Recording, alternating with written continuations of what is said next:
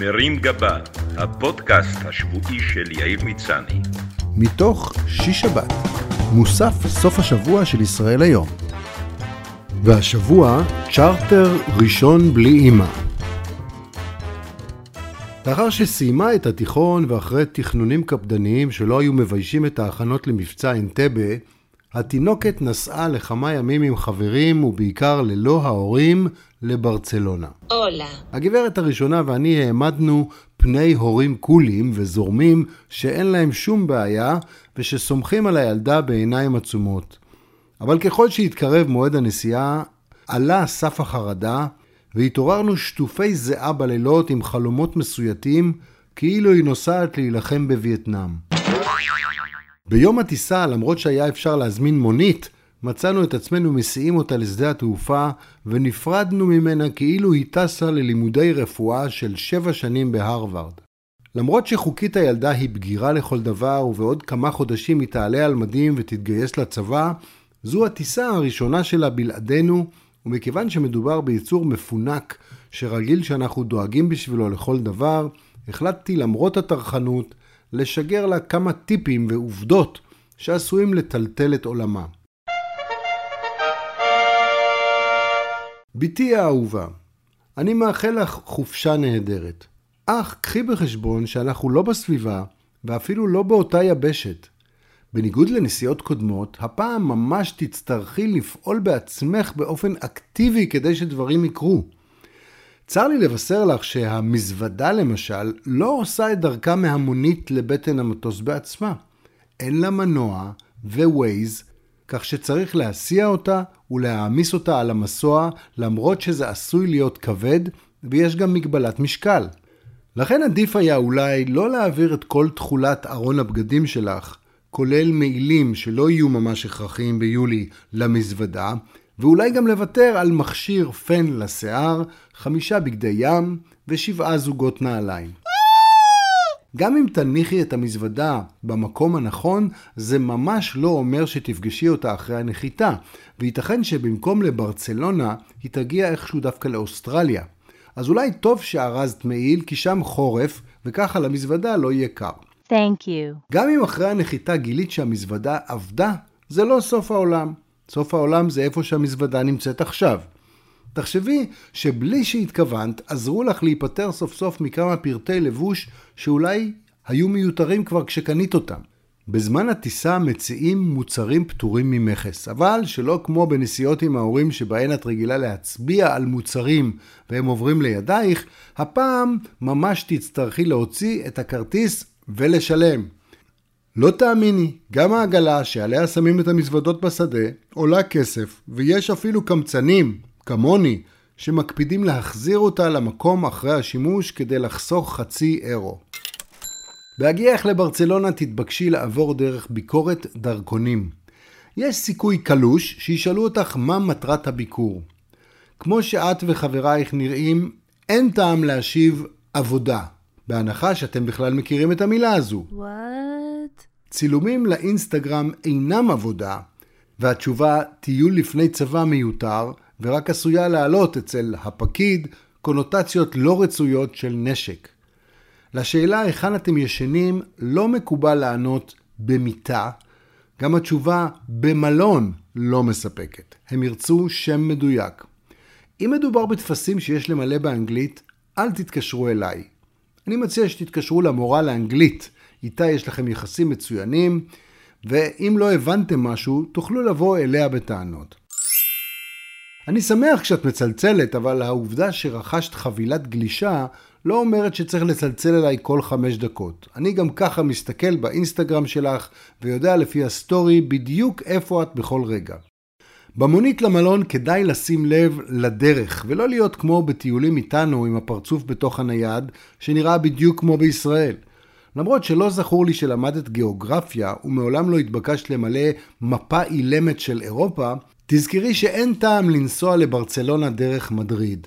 ואם את רואה בניין מסוים, פסל גדול או בניינים שמופיעים שוב ושוב במהלך הנסיעה, זה לא אומר שהעיר חד גונית, אלא שהנהג נוכל שקלט שיש לו פה עסק עם פראיירים וכבר חצי שעה נוסע סביב אותה כיכר עם המונה דופק. What the? כישראלים עם חרדת אזהרות מסע, יש לנו נטייה לנסות לזהות את מוצאו של הנהג על פי מבטאו, וכך גם להעריך את מידת מסוכנותו ואת הסיכוי שתסיימו את היום במרתף של מסגד. לשאול אותו אם הוא איראני או אם יש לו ברשימת אנשי הקשר את נסראללה, עשוי להיות בעייתי. כך שייתכן שהגיע הזמן לייצר מעין שזם של מבטאים שיזהה את מוצאו של הנהג. הגרסה העברית שלו תיקרא שזל, והיא בעצם תבשר לך תוך כדי נסיעה אם אתה בדרכך להיות זל. בהגיעך למלון, זכרי שבניגוד למה שאת רגילה, הפעם לא תוכלי לצעוד מיד לחדר, להתלונן שהוא קטן, מכוער, יותר מסריח מכלוב העישון בנתב"ג. אפשר עדיין לחשוב שהחדר אכן כזה, אבל לפני זה צריך לעבור בקבלה, להציג דרכון, למלא טפסים ולקבל מפתח. אני יודע שלפני יציאה את רגילה להגיד לנו, קחו אותי, וזה מתבצע מיד.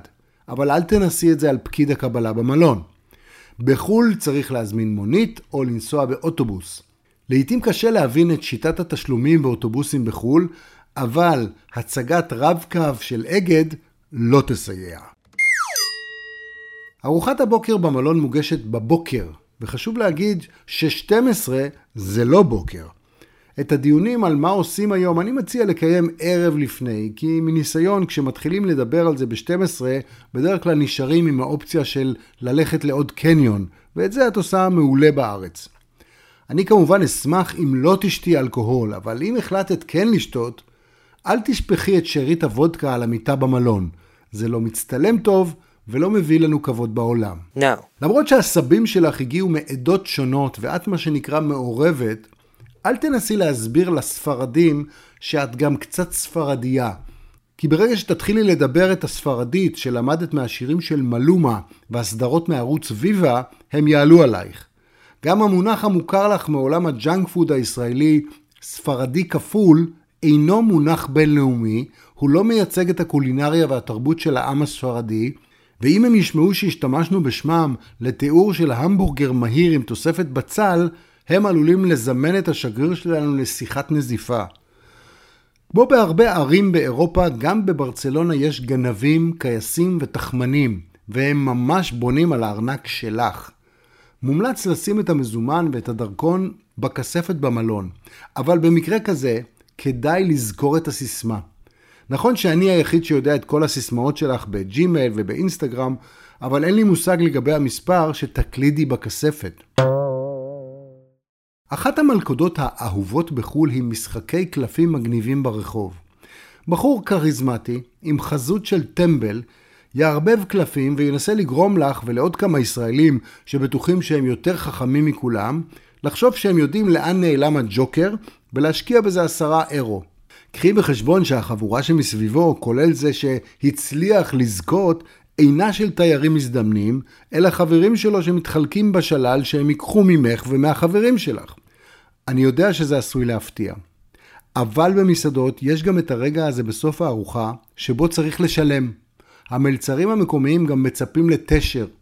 בכל מקום בעולם המנהגים והציפייה הם אחרים, וכדאי להתייעץ עם המקומיים, אבל לא את אלה שמפעילים משחקי קלפים ברחוב לגבי המנהגים המקומיים.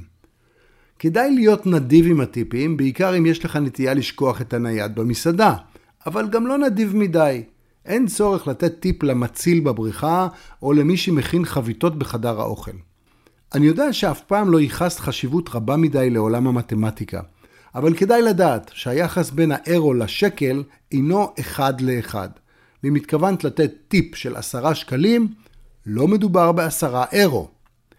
בילוי נעים, אמנם נשארו שלושה ימים לחזרתך, אבל אנחנו כבר בשדה מחכים לך באוטו. שבת שלום. מרים גבה, הפודקאסט השבועי של יאיר מצני. מתוך שיש שבת, מוסף סוף השבוע של ישראל היום.